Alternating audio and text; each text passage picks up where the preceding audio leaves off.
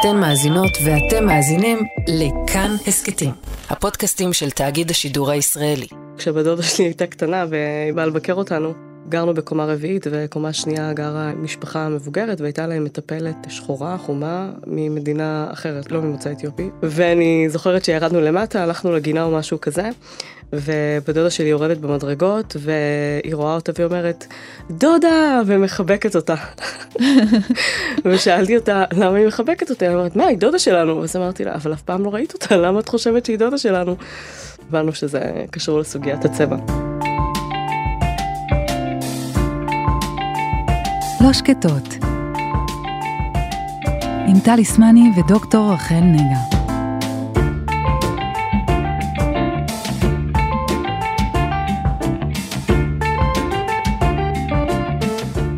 יצא לי לדבר אה, לא מעט עם אמהות יוצאות אתיופיה על הנקודה הזאת בזמן, שילדים ככה נורא נורא קטנים, ופתאום מתייחסים לצבע העור שלהם בתור איזשהו אלמנט כזה ככה מבחין. זה יכול להיות ילד או ילדה שנכנסים למעון ומיד מחפשים בעיניים שלהם את המטפלות ממוצא אתיופי, וככה תהיה מהמטפלות הלבנות. או ילדה שבגיל שלוש עומדת ומשפשפת את עצמה לדעת במקלחת ואומרת לאמא שלה שהיא רוצה שהצבע שלה ירד, כי היא רוצה להיות כמו החברה הלבנה, ולמה רק היא חומה. ילדים שמתחילים לשאול את ההורים שלהם כשהם רואים כהה ברחוב, רגע, הוא אתיופי או לא? ואז מנסים לעשות חיבור. נכון, זה קורה. לנו המבוגרים יש איזה קטע שאנחנו כבר לא זוכרים, אלא אם כן יש שם איזה אירוע שהוא כזה זכיר, בוא נקרא לזה. Mm-hmm. אנחנו, אנחנו לא זוכרים שאנחנו מגלים את הרגע הזה שאנחנו uh, חומים. רגע הגילוי הוא לא רק זה שאנחנו חומים, אלא שיש גם אחרים שהם לא חומים, או בגוונים שונים. וגם המשמעות של זה, שרגע, אני, אם אני קטגוריה עכשיו נפרדת של אנשים, שיחה שהייתה לי עם הבן שלי, שאנחנו ככה מתהלכים ברחוב בגיל ארבע וחצי, אז הוא אומר לי, נכון שזה וזה חום, אז זו משפחה שלנו, נכון? Mm. עכשיו אנשים שאני לא מכירה, לא פגשתי מעולם. וזה, ההוא, הוא אתיופי, נכון? לא, הוא אריתראי, חמוד, הוא לא אתיופי. הניסיון שלו לעשות ככה סדר בעולם שלו, זאת חוויה שאני ככה עדה לה ממקור ראשון כאימא, אבל אני באמת מדברת על זה עם עוד אימהות. וזאת חוויה אה, מוזרה, ככה מהצד להסתכל על זה וללמוד את זה ביחד איתם. מוזרה ולא מוזרה, נכון? כי אנחנו מארגנים את העולם בקטגוריות, יש לנו כל מיני קטגוריות שאנחנו עושים. זה מתחיל בגיל מאוד מאוד צעיר, באמת אה, שלוש עד... אה, אה, תלוי בילד, אבל אה, שלוש עד אה, אפילו אה, שש, יש מחקרים שאפילו מדברים על שבע. אנחנו קודם כל יודעים שילדים וילדות זה עם סקרן מאוד באופן טבעי. אחד הדברים להיות סקרניות לגביהם זה הגוף שלנו, נכון? באיזשהו שלב אנחנו מתחילות אה, להשוות בינינו לבין הסביבה. עכשיו, ילדים וילדות בגיל הזה עוד לא מטעינים את ההבדלים האלה בכל מיני משמעויות חברתיות, עוד לא בהתחלה. בהתחלה זה איזה רגע גילוי, זה באמת באמת תמים וסקרני. תיאורי כזה. פשוט. כן, אני ממש זוכרת שהייתה לי שיחה עם איזה אימא שהיא אמרה לי שהיא נבהלה כשהילדה שלה אמרה יואו, אה, הנה אישה חומה. ושאלתי אותה, אז מה אמרת לה? היא אמרה לי, לא, אמרתי לה שאסור להגיד. אמרתי לה, אבל, למה אסור להגיד? אנחנו חומות, למה, למה אסור להגיד? אמרה לי, אה, לא יודעת, לא שאלתי את עצמי. מזה נולד הספר שלך, אני מתארת לעצמי. אחת הסיבות שנולד הספר שלי, כן, אז לפני, אה, במרץ האחרון, השקתי את הספר הצבע של אמי, שהוא ספר... מקסים מקסים. תודה. אה, ממש ממש אה, כאילו בסיסי ראשוני basic להתחיל לדבר על הסיפור הזה של, אה, של צבע גוף ואני בכוונה משתמשת בצבע גוף ולא בצבע עור. כי יש קשת מאוד רחבה של צבעי גוף. אבל בפלטת הצבעים יש שם צבע גוף אחד. מין אה, אפרסקי כזה. כן. נכון? עכשיו הוא, הוא כנראה צבע גוף של מישהו בעולם הזה. כן. אבל בטח לא של רוב האנשים. ואז מתחילה איזו הסתבכות, אני שומעת את זה הרבה מ... יש גם אה, צבע גוף צבהה, ויש קטמטם, ויש יותר דמדם, ויש חום. אנחנו על ספקטרום מאוד מאוד רחב של אה, חום, אדום, כתום, אה, צהוב, כל מיני, נכון? כן. מגיע איזשהו שלב שאנחנו צריכים לצייר את עצמנו ולצבוע את עצמנו. מתחיל בגן. מתחיל בגן. אז באיזה צבע גוף את צובעת? עניין, אה? אני חושבת שאחד הדברים המעניינים בסיפור הזה של צבע גוף, יש את החלק את עולם הילדים והילדות, של מתי הם מגלים, איך הם מגלים, מתי הם מטעינים את זה במשמעויות חברתיות. אני פוגשת זוגות מעורבים שאומרים לי, אה, אני לא יודעת מתי ילד שלי אה, יבין שחברתית למשפחה של אבא שלו הלבן יש יותר מעמד מלמשפחה שלי. אני חוששת שהוא יזדהה יותר עם צד הזה, פחות עם הצד הזה, מה קורה במשפחה שיש מגוון רחב של צבעים, כל מיני דוגמאות כאלה, זה באמת... נכון, כשהרי סוגיה של מעמד חברתי, זו סוגיה, לא משנה באיזה זוג, אבל ודאי. פתאום כשלצבע יש משמעות של מעמד, אז פתאום זה בפנים, מה שנקרא, זה כבר לא מוסווה, זה כבר לא צריך לגלות את זה. והסיפור עם הצבע גם שזה מיידי, נכון? זה כרטיס הביקור. נכון. אפילו לפני שרואים שאת אישה, רואים שאת שחורה. אחר כך רואים שאת אה, אישה. ואחר כך אולי עוד כל מיני דברים, שאת גבוהה, רזה, כל מיני. אבל זה כאילו זה איזה מין כרטיס ביקור. אני פעם קראתי איזה זהות כפויה. Mm. זאת אומרת, איך את מגדירה את עצמך? קודם ישראלית, ציונית, יהודייה, אתיופית, אמרתי, אני אף פעם לא הגדרתי את עצמי אתיופית עד שלא הכריחו אותי לקרוא לעצמי אתיופית. שאלתי את עצמי, מה, מה אתיופי? באיך שגדלתי, איך שגידלו אותי, באיך שהמשפחה שלי התנהלה כל השנים.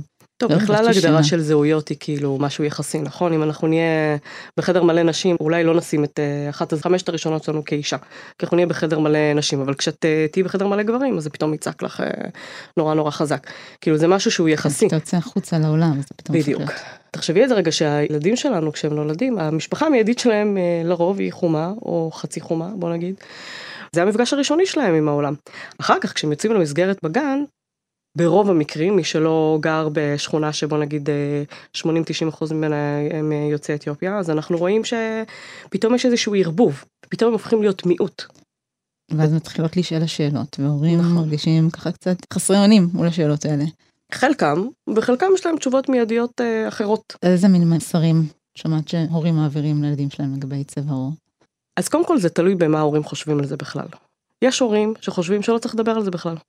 זה נאן אישיו. לא צריך להתייחס לסיפור הצבע, זה לא קשור, מעמד אנחנו מייצרים מתוך השכלה, מתוך אה, מצב סוציו-אקונומי, יש הורים שבכלל לא רוצים לנהל את השיחה הזאת. הכחשה שבכלל של הסוגיה הזאת. כן. זאת כן. לא סוגיה. ואז הם הולכים הרבה פעמים למקומות של אתה צריך ללמוד, זה לא קשור, זה לא... בעצם אולי אתה צריך לפצות, זה לא אישיו, נכון? אני לא, לא בטוחה שזה מודע לאנשים. יש קבוצה אחרת של הורים שהיא לוקחת את זה נורא ברצינות, את הסיפור הזה של הצבע, אבל היא הולכת למקומות של אה, צבע או תרבות. למה אני מתכוונת? בשביל לייצר לעצמי גאווה, אה, נקרא לזה גאווה אתנית או גזעית, אני הולכת לדבר על התרבות שלי, אני הולכת לדבר על כמה התרבות, במקרה שלנו האתיופית, היא מפוארת. אגב, אני ממש זוכרת, כשהייתי קטנה, יש לי דוד שאני מחוברת אליו אה, ברמה חבל על הזמן, הוא כאילו מבחינתי הכי הגדול, ממש.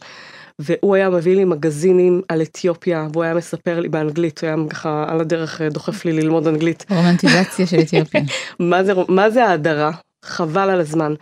אז ככה גיליתי כל מיני דברים שאני, עובדה שאני זוכרת אותם עד היום. את הקפה איפה גילו? באתיופיה. במחוז כאפה, לכן קוראים לו קפה. כאילו לבן שלו הוא קרא טדי על שם תיאודרוס והוא סיפר לי על זה, והוא סיפר לי על אה, יהודית המלכה ועל כל מיני דברים שקורים. ממלכת הגדעונים. ועל הנילוס ועל ממלכת הגדעונים וכל מיני דברים שכאילו למדתי בזכותו על אתיופיה. עכשיו התרבות נכחה כל כך שנכון אה, כשאת לומדת אה, חשבון כשאת ילדה יש את החשבוניות האלה שאת צריכה להעביר מצד לצד כדי ללמוד שתיים ועוד אחת כן. כזה אז אצלנו זה היה עם פולי קפה בבית. ככה למדתי עם פולי קפה. וואלה. כן, ממש. אז יש הורים שלוקחים את זה למקום אחר, שהופכים את הסיפור הצבע. הוא כאילו במילים אחרות גם קצת נאן אישיו, אבל הוא מצביע על תרבות, ואנחנו uh, לוקחים את זה למקום התרבותי. עכשיו אני לא אומרת שזה דבר רע, כן? אבל זה... זה... אני גם חושבת הרבה דברים חיוביים, כי בטח. בסוף אם אתה מזוהה חיצונית, כלפי חוץ אתה מזוהה כמשתייך לקבוצה, אז בעצם נהיים עוד מאפיינים לקבוצה הזאת שהם לא רק צבע עור, מה שאני אומרת שלי היה חסר, כשאמרתי מה הופך אותי לאתיופית, הצבע שלי. שזה למשל, כל הדברים שאת מדברת, בהתבגרות שלי, בגדילה שלי, היו מאוד מאוד מאוד חסרים. את מעלה פה נקודה מאוד מאוד חשובה, וזה הסיפור של השאלות. הרבה מההורים שאני פוגשת, הרבה פעמים לא שואלים את השאלות האלה, הם פשוט נותנים תשובות. יש סיטואציה, אנחנו מגיבים אליה נורא מהר, במענה כלשהו, כן? בין אם זה הכחשה כמענה אחד, כאילו זה נן אישו, זה לא חשוב, ובין אם זה בוא אני אספר לך על התרבות המפוארת וה... והנהדרת שיש לנו. הן תגובות כמעט מיידיות, אינסטינקטיביות שיש להורים. את יודעת, אני רוצה להוסיף כאן עוד ממד, אני חושבת שחוץ מהתגובה האינסטינקטיבית הזאת של הכחשה זה נון אישיו, אני חושבת שיש כאן עוד אלמנט, לפחות ככה במקום שאני גדלתי בו, ובמקום שאני באתי ממנו, שבעצם אתה צריך לבחור אתה עולה למדינת ישראל, שאתה לא מצפה, אתה לא משער בדעתך, כנערה בת 16, אני חושבת על אימא שלי עוזבת את אתיופיה ובאה ברגל, היא לא משערת שהיא הולכת להגיע למדינה של לבנים, ושאחרי שהיא הייתה אה, יהודייה זרה כל החיים שלה, ואבות אבותיה היו יהודים זרים, פלאשים, פולשים באתיופיה, כמילת גנאי, שהיא תהיה פתאום זרה ובמרכאות פולשת בישראל. בחוויה שלה, בחוויה של אבא שלי, צריכים לבחור בין שתי הזויות האלה, אז אה, גם אם זה אישו, תבחרי לא לעשות מזה אישו. אנחנו רוצים, תבחרי לא לבקש לראות את אתיופיה, כי זה לא מסע שורשים, כי השורשים שלכם פה. אז כשאת צריכה לבחור בין שני הדברים האלה, זה פשוט הופך להיות משהו שהוא איזשהו קול שהוא מושתק, איזו זהות שהיא ככה נדחקת הצידה.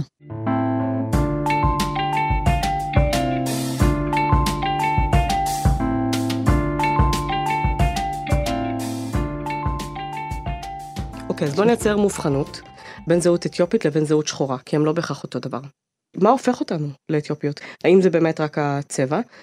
אני חושבת שאצל ההורים שלנו, הסיפור האתיופי הוא, הוא אחר מאיך שאנחנו אה, חווים אותו, והזהות השחורה ז, זאת זהות שאנחנו מדברים אותה יותר בשנים האחרונות, כאיזה משהו שהוא מתחבר עם שחורות אה, בינלאומית. ואני חושבת שעד שלא הגיעו לכאן גלי ההגירה של אה, מבקשי המקלט, ממדינות אה, שחורות.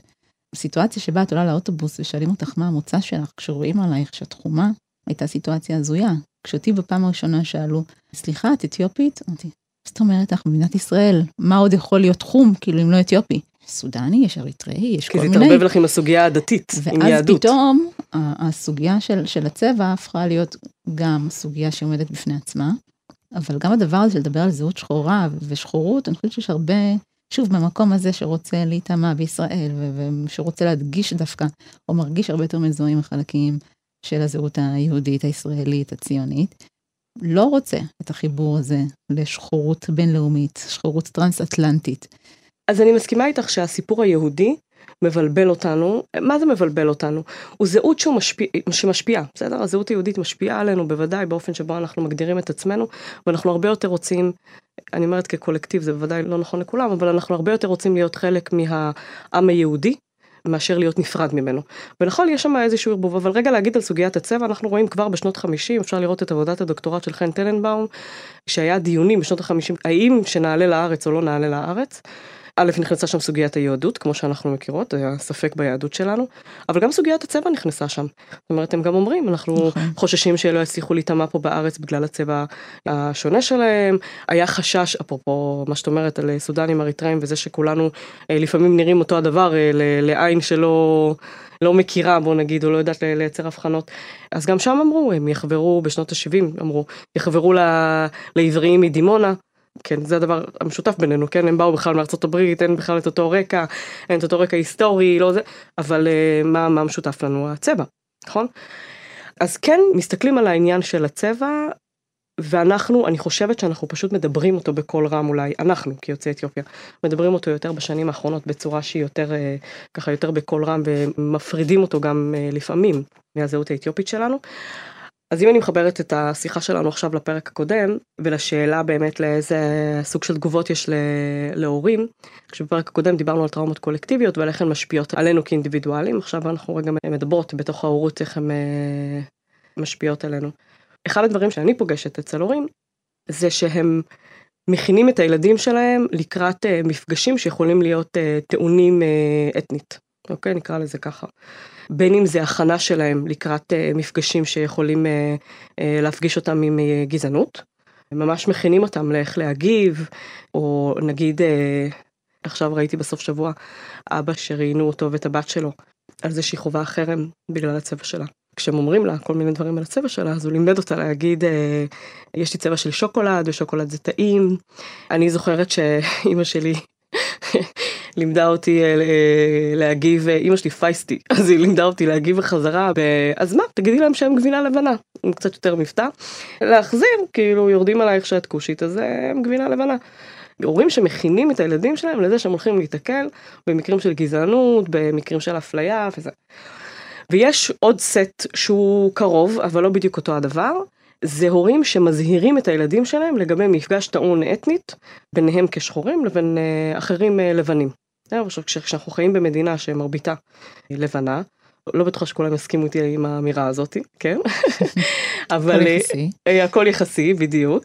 הם לא בהכרח יודעים איך להכין אותם למפגשים האלה, אבל הם מזהירים אותם לקראת המפגשים האלה. ואני חושבת שהסיפור הזה שלא יודעים איך להכין, הוא, הוא הנקודה. מה, איך מזהירים לדוגמה? את נתת דוגמה בפרק הקודם, כשאמרת, אה, כשאני הכי יוצא לזה, אז אני מזהירה אותו, שאם פונה אליו שוטר, אז שידבר ככה, ואני זוכרת את עצמי אומרת לאחי, אתה לא מסתובב עם קפוצ'ון אה, ברחוב, אתה אה, תמיד עם תעודת זהות עליך, כל, כל מיני כאלה הנחיות שאנחנו נותנות. מה זה ההנחיות האלה? מה הן אומרות? תנסה להיראות לא מאיים, תנסה להיראות... קודם כל הן אומרות תיזהר. כן. מישהו יכול לזהות אותך כמשהו, והתגובה שלך, שלך היא קריטית מאוד, נכון, או מזהירות.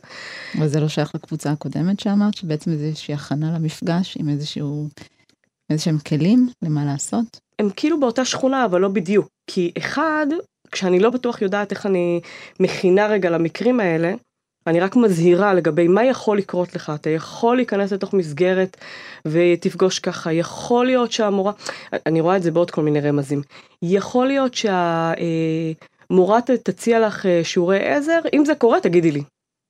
לא אומרים כן, לא, שחור, לבן, לא, רגע, ת, תגידי לי. מין, כאילו איזה מין דריכות שאנחנו מכניסים לילדים שלנו, לאט לאט הם מבינים שזה קשור לצבע, לא תמיד אנחנו עושים את זה כל כך ישיר. בספרות קוראים לזה promotion of mistrust, כן, אנחנו מקדמים אה, חוסר אמון. כן, רגע בוא נעשה קצת הנחה להורים, שלא רק הם היחידים שמקדמים את החוסר אמון, את החשש הזה, גם אה, החשיפה ברשתות החברתיות, בתקשורת, לכל מיני אירועים שליליים, הופכת להיות קצת promotion of mistrust. כאילו לילד שמעולם לא חווה שום דבר, פתאום אומר, רגע, אם כאן עושים חיבור שזה הצבע עור, ואנחנו בעצם באותו צבע, זה יכול לקרות גם לי?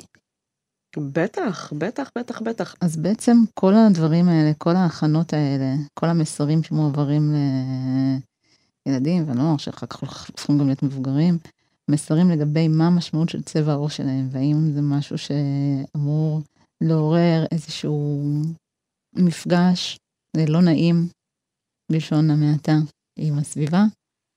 בעצם סוג של איזשהו סטרס כרוני כזה שאדם מתמודד איתו, נכון? אם אתה יוצא כזה מין חרדת ציפייה לאיזשהו מפגש שלילי עם הסביבה, אתה אף פעם לא יודע מאיפה זה יגיע, וגם אם זה עוד לא הגיע, אז אתה אומר, רגע, זה עוד לא הגיע, אבל יום אחד זה יגיע וזה יהיה חתיכת מפגש, או שזה מגיע ואז אתה מנסה לפרש ומנסה ככה להתקטנן ממש על זוטות ולנסות להבין האם היה כאן מפגש כזה שלילי על, על הבסיס הזה של צבע או לא. אז מיעוטים חווים סטרס סביב הדבר הזה, ממש כמו שאת מתארת, רמות גבוהות של סטרס יכולות לקרות כשאתה נמצא במפגש עם אה, סביבה אה, חברתית, תרבותית, אתנית שהיא אה, לא תרבות המוצא שלך נקרא לזה ככה. הסטרס הזה, הלחץ הזה, הוא נובע מתוך אה, חשש ודריכות שיפעילו עליך כל מיני סטריאוטיפים, סטיגמות, דעות קדומות, ובמקרה יותר קיצוני של זה התנהגויות גזעניות. וזה משהו ש, שמיעוטים חווים ומסתובבים איתו כל הזמן, זה יכול להיות מופע, אה, נקרא לזה קטן, כמו, אה, לא יודע אם לא יושבים לידי באוטובוס בגלל זה, ועד, אה, לא יודעת, מה יהיה הציון שלי בא, באוניברסיטה, או אם אני לא מדברת בשיעור, אז חושבים עליי שאני לא מדברת בגלל זה, או כן בגלל זה. קיצור, זה, זה משהו שמלווה אותנו. פרנסה ותעסוקה, אבל אם יזכרו לי, אם ימכרו לי את הדירה הזו או אחרת, ואם יכניסו אותי למסעדה הזאת או למסיבה הזאת. לגמרי. ובעצם אנחנו כולנו כל הזמן כבני אדם חווים כל מיני משברים, אז אז גם משפיע על מידת המוכנות שלי עכשיו לבוא ולבקש עזרה. אם אני מראש בתוך הסיטואציה הזאת של המשבר, הרבה פעמים תחושה של אה, פחיתות ערך ודימוי עצמי ירוד, ותחושה של בדידות וחוסר אמון וחוסר תקווה, אז זה מצטרף לאיזשהו מסע שבכל מקרה נושא על הכתפיים שלך. שאתה קצת אה, אחר ואולי קצת פחות אה, מושא להזדהות, ואולי פחות יטעו לרצות אה, לבוא ולעזור לך, ועד שכבר אתה מגיע ומבקש עזרה, אז לא תמיד אתה מספר את כל הסיפור, כי אתה חושש שכל פרט שתגיד, לכאן או לכאן, יצבע אותך באיזשהם צבעים, אתה לא בטוח שאתה רוצה שזה מה שיחשבו עליך בסיטואציה. נכון, אז הרבה פעמים, כמו שאת אומרת, אנחנו מודעים רגע לסטריאוטיפים שיש עלינו, ואז אחד הדברים שאנחנו מנסים לעשות זה לנסות כאילו להתגבר על הסטריאוטיפ ולהראות שאנחנו לא משתייכים לקבוצת אם שלנו, נקרא לזה. אנחנו מדברים בלי מבטא, אנחנו מדברות בשפה גבוהה, אנחנו אה, באמת אה, משכילות, אנחנו הרבה פעמים זה יהיה הכרטיס ביקור שלנו, נכון? דרך, דרך האקדמיה, דרך השפה, דרך הנראות, דרך הלבוש. אני אגיד בכוכבית, אפילו אנחנו אה, מדי פעם הפכנו את המילה עולה לאיזה מילת גנאי, נכון? נכון? כאילו אנחנו מסתלבטים, לא גנאי קשה, אבל כן. מסתלבטים אחד על השני, כאילו בזה שאנחנו אומרים יא עולה. נכון? אנחנו כן. מסתלבטות אחת על השנייה. אז יש איזה ניסיון להראות שאנחנו לא משתייכות או יותר טובות מהסטריאוטיפ שיש לאנשים. לפעמים צריך להגיד, במקרים של הפנמה של, של דיכוי, של גזענות, אפילו מאמינות שאנחנו יותר טובות מה, מהקבוצה שאנחנו משתייכות אליה. נכון, כמו שאני אוהבת כל פעם ככה להביא עוד קבוצות שיכולות אולי לחוות את זה, אז גם במעבר מפריפריה למרכז, פתאום אנשים באים ומתלבשים אחרת, או אה, נשים שעובדות בסביבה גברית, או הפוך, גברים שעובדים בסביבה מאוד מאוד נשית, ומנסים לאמץ כל מיני גינונים נשיים. אבל באמת כל הדברים האלה הם מעברים מאוד חדים בין סביבות. Mm-hmm. עכשיו צריך לדמיין את זה, איך אתה חי עם זה יום-יום, שעה-שעה, אל מול השכנים שלך. בגן, בבית הספר, במכולת, בעבודה, בנופש, בכל מקום. וגם איזה כוחות ויכולות זה דורש ממך, הדבר הזה שאנחנו מדברות עליו, הניהול העצמי הזה כל הזמן. דורש יכולות מאוד מאוד גבוהות של ויסות עצמי, של איפוק, נכון? אם, את צריכה כל הזמן רגע להראות שאת איזה מופע מוקפד ומוחזק של משהו שהוא ההפך ממה שמצפים ממך להיות, בכל הדברים שהם בשליטתך לפחות להיות כמו כולם. כן, איפה שאת מנסה. אז את כל הזמן צריכה להיות באיזה ניהול אה, כל הזמן, שלא תשעמי חלילה תוקפנית יותר על המידה. אני מכירה את זה שאני מדברת נורא באסרטיביות, ואז אני תמיד מוצאת את עצמי אומרת, רגע, זה נשמע תוקפני, זה לא נשמע... כשאת אישה זה עוד יותר נשמע תוקפני, כי גבר נשמע אסרטיבי, אבל לא. אוקיי, אז את כאילו כל הזמן בניהול עצמי של הדבר הזה. גם בסביבות המקצועיות שלך, כשפתאום עולה איזשהו סיפור לכותרות שהוא נוגע בחלקים שהם בעצם מתכתבים מהעבודה המקצועית של אחריות יומית, בין אם זה מול מערכת הבריאות, מערכת בריאות הנפש. זאת אומרת, רגע, אז מותר לי לפתוח את השיח הזה עכשיו בתוך מקום העבודה שלי? כן או לא? האם אני הולכת להישמע מתלוננת? אם אני מדברת על דברים במורכבות כזאת. או לא רק מתלוננת, אני רוצה... יש אוזן שקרויה להקשיב? כן, לא רק זה, אני גם רוצה להימנע מעימותים עם הקולגות שלי. אז uh, זה גם דרך התמודדות שאנחנו פוגשות שאנשים עושים. הם לא רוצים להגיד על זה שום דבר, הם מעדיפים uh, uh, לא לטשטש, אבל להתעלם, כי עדיף, עדיף לא להיכנס לעימותים עם אנשים שאת צריכה לקום כל בוקר לעבוד איתם. הקושי הוא אחת כמה וכמה כשאתה בעצם מרגיש מיעוט, אתה גם מספרית מיעוט, גם אה, פוליטית וחברתית את המיעוט, ואם אתה מתמודד עם איזשהו משבר אישי על הדרך בזמן הזה, אז זה מעמיס קושי ומעמיס אה, מורכבות. את יודעת, יש uh, עוד דרך התמודדות שאני רואה, זה אנשים שבאים ודווקא מאתגרים את קבוצת החוץ, כאילו דווקא כן נכנסים איתם לשיח אל מול המקום הזה, כן רוצים לחנך אותם. קצת כמו שדיברנו קודם שהורים עושים מול הילדים שלהם, כאילו ההדרה של המדינה, של התרבות, של ארץ המוצא, אז עושים משהו שהוא דומה גם אל מול קולגות בסביבת עבודה או בסביבת לימודים. את יודעת, אני שמעתי איזה מקרה, תיאור מקרה של מקרה לא, לא מהארץ, מארצות הברית, שבו באמת הגיע בחור שחור למקום עבודה וסביב איזושהי התלקחות, שזה סיפור שככה תקשורתית מאוד מאוד מאוד אה, נפיץ, אה, על מפגש של אה, צעיר שחור אל מול שוטרים. והוא דיבר ככה, הביא את הדבר הזה והנכיח אותו מאוד במקום עבודה, וזה הביא אותו לאשפוז כפוי, בתמונה של אדם מאני פסיכוטי, שאחרי שלושה ימים של הסתכלות הוחלט לשחרר אותו כי הוא לא היה מאני, הוא ישן מצוין, הוא לא היה אה, באי שקט אה, קיצוני, הוא הצליח לנהל תקשורת אה, טובה ותקינה וסבירה עם הסובבים אותו.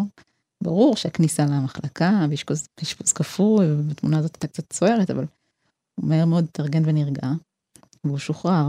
אז באמת יש גם איזשהו סיכון לפעמים. איך מגיעים למצב של אשפוז כפוי? אנחנו מכירים את החוקים הרי, מסוכנות לסביבה, לעצמו. מה, תספרי מה היה שם.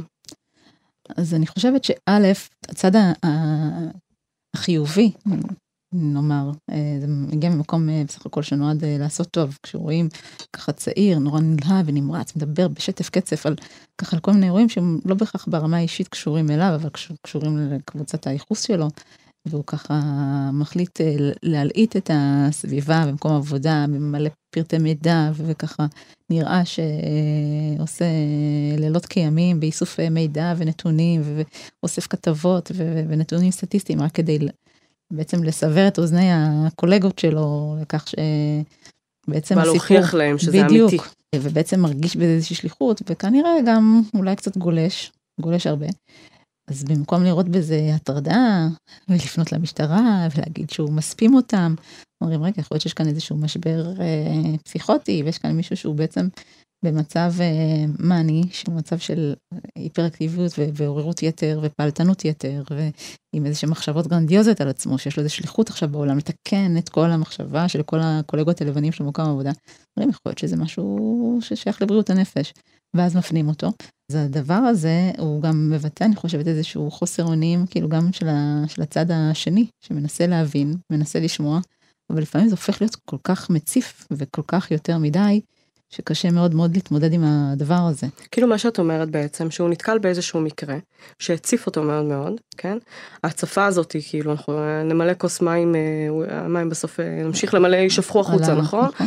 אז, אז הוא התחיל להציף את הסביבה שלו, כנראה בצורה אה, לא מבוסתת, לא מותאמת, אה, מין משהו, מין מופע כזה, שפירשו אותו כמופע אה, אה, מאני, יכול להיות שגם הייתה שם מאניה, אני לא יודעת, אבל ההצפה הזאת גרמה לו להציף את הסביבה, והתוכן היה סביב נושאים של אפליה וגזענות, משהו שאולי אפילו מציף יותר אם היינו מדברים על דברים אחרים כי אם, אם רגע נחזור למה שדיברנו בפרק הקודם כשמדברים על גזענות אז יש אשמים ויש לא אשמים יש קורבנות ויש תוקפניים כן. ו, וזה תוכן שהוא קשה לשאת אותו. במיוחד אם אתה מרגיש שאתה מואשם במשהו שלא בטוח אתה מבין בכלל שעשית או לא עשית. כשלפעמים אפילו הדבר הקטן הזה שלא להאמין כמו שאמרנו הוא בעצמו מצית איזשהו משהו. ואז מי שזה לא היו שם הקולגות שלו אני מניחה נכנסו לאיזה תפקיד אה, אולי מנסה לטפל ולדאוג. והפנו אותו לאשפוז. כן. עכשיו אני, אני נתתי את המקרה הזה, כמובן אין לי קרות אישית עם המקרה, ואני כן, ככה כן. משמיעה ומרחוק, אבל אני ככה מנסה לחבר את זה לדברים ש, שדיברנו אה, קודם. בעצם הסטרס המתמשך הזה של אה, לנסות למשטר את הזהות שלך ואת הצורה שבה אתה מתבטא, נראה, בסביבה שהיא שונה ממך, ואתה כל הזמן מרגיש שיש לך איזשהו זרקור. זה גורם באמת לכזה סטרס, שגורם באמת למופעים כאלה נפשיים, לראות קצת אחרים. אני חושבת שמה שאת אומרת הוא נורא נורא חשוב למי שמקשיבים ומקשיבות לנו. הסיפור הזה שהמפגשים האלה יש להם השלכות נפשיות עלינו. הצפה זאת השלכה כן? אנחנו מוצפים כל הזמן בדברים האלה וזה גורם לנו להתנהגויות. בין אם הן מציפות את אחרים בין אם זה עיסוק אובססיבי בתוך הדבר הזה זה משהו. אנחנו אה, הזכרת ככה אה, אה, התנהגות חרדתית סביב המפגשים האלה שגורמת לנו לפעמים להימנע מסיטואציות חברתיות או להימנע או להיות דווקא באיזה כאילו מין התנהגות אה, הפוכה ו- ולהיות בחיכוך גבוה אל מול הדבר הזה. אז בעצם אה, שלושה סוגים שונים בכלל של התמודדויות. כן. ועוד לא דיברנו על דיכאון, כן. אה, שזה יכול, אה, יכול לגרום בהחלט לדיכאון וגם לקשיי הסתגלות. דיברנו על המון אני מרגישה היום, ממה התחלנו? התחלנו מלדבר על צבע ומכמה זה מסובך. ובסוף מה דיברנו? על כל מיני מפגשים סביב הצבע שהם באמת מסובכים, וגם להשלכות ש, ש, שיש לדבר הזה, לעיסוק בדבר הזה, ושאלה אחת נשארה יתומה. אז מה אומרים לילדים? לפני הילדים, אני רוצה רגע שאנחנו נשאל את עצמנו כהורים. בסדר? הילד הגיע עם איזושהי סיטואציה, או אפילו שאל שאלה, או הילדה שאלה שאלה סביב הצבע שלה. הדבר הראשון שאני רוצה שהורים יעשו, או ממליצה שהורים יעשו, זה ישאלו את עצמם, מה השאלה הזאת מעוררת בי? שאלת אותי, תקראת הפרק. בוודאי. אנחנו כהורים הרבה פעמים מגיבים מתוך הפחד שלנו ומתוך מה שקורה איתנו. אז שנייה לפני ש... מה השאלה מעוררת בי בכלל מה זה. הדבר השני זה בוא נלמד את הילדים שלנו להמשיך להיות יצורים חקרניים וסקרנים, ונשאל אותם מה הם חושבים. מה אתה מרגיש עם זה? מה את מרגישה עם זה? מה את, מה את חושבת על מה שאמרו לך? מה את חושבת על הצבע שלך? כש, כשעושים את זה, וואו, איזה תגובות יצירתיות יש לילדים, זה משהו. והדבר האחרון שאני יכולה להמליץ, זה מאוד מאוד קשה להיכנס ממש לפרטים עכשיו איך, אבל שכן נענה. נענה בצורה שהיא מותאמת גיל. זה מאוד מאוד חשוב שאנחנו לא נענה לילדה בת חמש, אותו דבר כמו שנענה לנערה בת 16. זאת לא אותה תשובה שאנחנו אה, ניתן. אני חושבת שזאת הזדמנות להביא פגיעות ואי ידיעה. אני חושבת שזאת הזדמנות לחקור ביחד, אחרי שנבין מה בדיוק הילדה שואלת שם ומה היא רוצה לדעת. זאת הזדמנות לעשות שיחה משפחתית מהדבר הזה, ולא רק שיחה של פינג פונג, וגם לא בהכרח לתת uh, תשובות סגורות, uh, ידועות, ברורות על הכל, הכל, הכל, הכל. בטח ובטח לא תשובות מפוצלות ודיכוטומיות. אנחנו לא חיים בעולם באמת של שחור ולבן, של רעים וטובים. אנחנו חיים בעולם קצת יותר מורכב. אני חושבת שהילדות שלנו צריכות לדעת את זה. אנחנו חיים בעולם מורכב. תודה רבה, טלי. טוב, אז יאללה, נתראה בפרק הבא. חפשו את מתחם כאן מרגישים באתר כאן, עם הסכתים ותכנים נוספים שיגרמו לכולנו להרגיש יותר טוב. כאן מרגישים כל מה שנוגע בנפש שלנו.